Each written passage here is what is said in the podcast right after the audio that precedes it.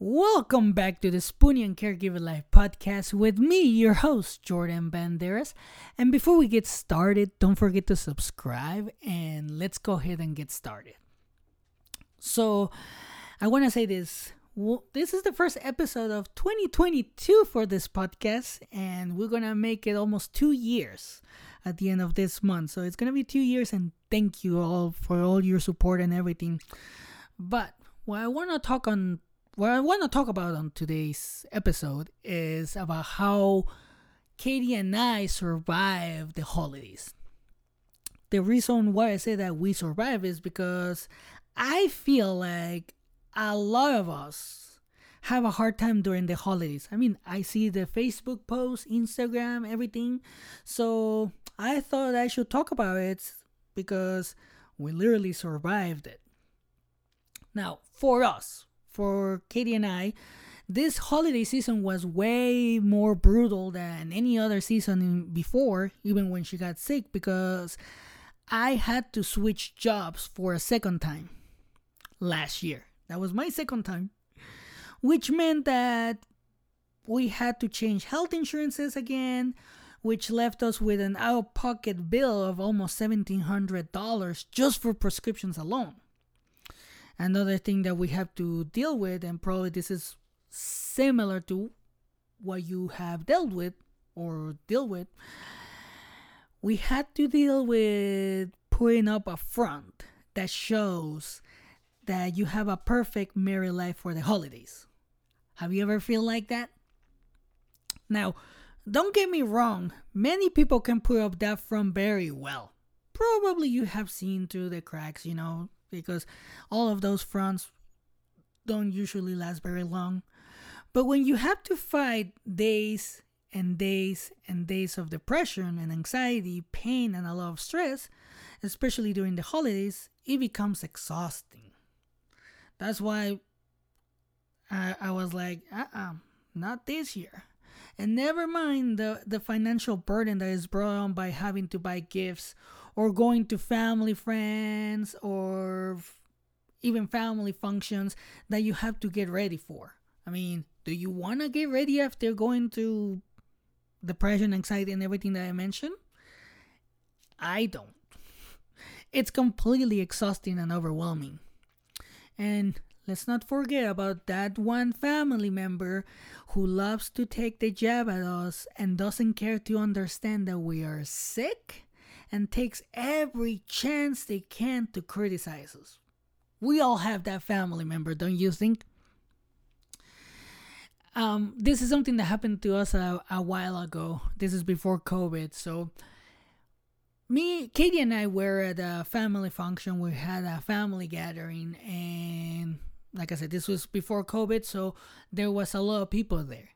Katie got overwhelmed, overstimulated, so she started having a seizure. Now, while I was trying to calm her, make sure that she will take her medication and to, you know, like make sure that she will stop shaking because she can hurt herself.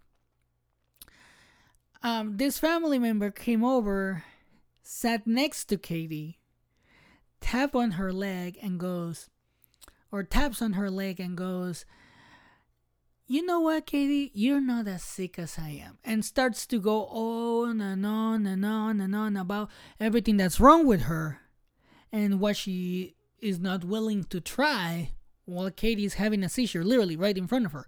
So all of this pissed me off. Let's be honest, it pissed me off. So after I was able to get Katie all like, you know, like calm and everything, I was like, you know what though?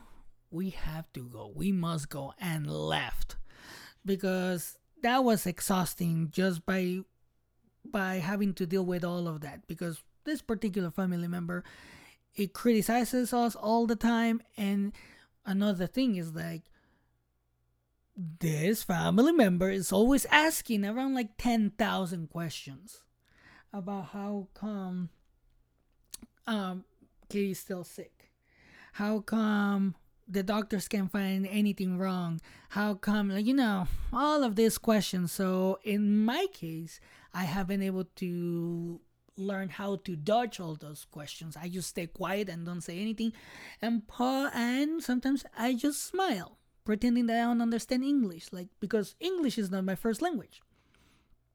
And people fall uh, for that one. So, so in other situations where people know that I do speak English, all I do is just smile. so that's kind of like messed up as well, don't you think? But I feel that during all these celebrations, during all these holidays, you can't really show any facial expressions of pain. Because if you do, people start looking at you like, why are you here? Or they give you this look that, ugh, that person is always sick. Or they always bring the mood down. You can't really feel festive when everybody's like staring you down and and doing all these things that make you feel uncomfortable you know and one thing that i said to katie this year is that i didn't want to put up a front i was like nope i'm not doing it i'm not putting up a front. And and i'm thankful that she actually agreed because i told her like all we need to do is take care of ourselves and not go too big on gifts. And also that we can that we could say no if we didn't want to go to any parties or functions. And she was like i agree. I was like thank you. Thank you because we usually don't agree on that one. So this made it so much easier for her and me we enjoy not having the stress during this season with and we didn't get to we didn't go to see people we didn't even get along with and we didn't have to answer questions about why I switched jobs again. So that's actually pretty nice. So, in my opinion, we survived the holidays by not putting up a front. Now, I'm sure that everybody has a different story, but this is how how we me and Katie survived the holidays and it was exhausting. I'm not gonna lie. Even though we didn't put up, put up a front, it was still exhausting with all the changes that we had to to endure. So that's pretty much what I wanted to talk on today's episode. I hope you guys are enjoying the, the podcast. This is gonna be a new year. The podcast is gonna get better, and it's all thanks to you. I really, really, really appreciate all the feedback, all the support, all the the the all the new followers, all the new members, everything. We're growing. So don't forget to share, like, and subscribe so we can grow even more. And also, you can follow us on TikTok, Instagram, Facebook, YouTube, and YouTube. And if you want to share your story anonymously, you can post it on the on the page or on the group on the community on Facebook, or you can send it to me at the Spoonie and Caregiver Life at gmail.com. And I'll leave you like always. Always take care of yourself and have a great day.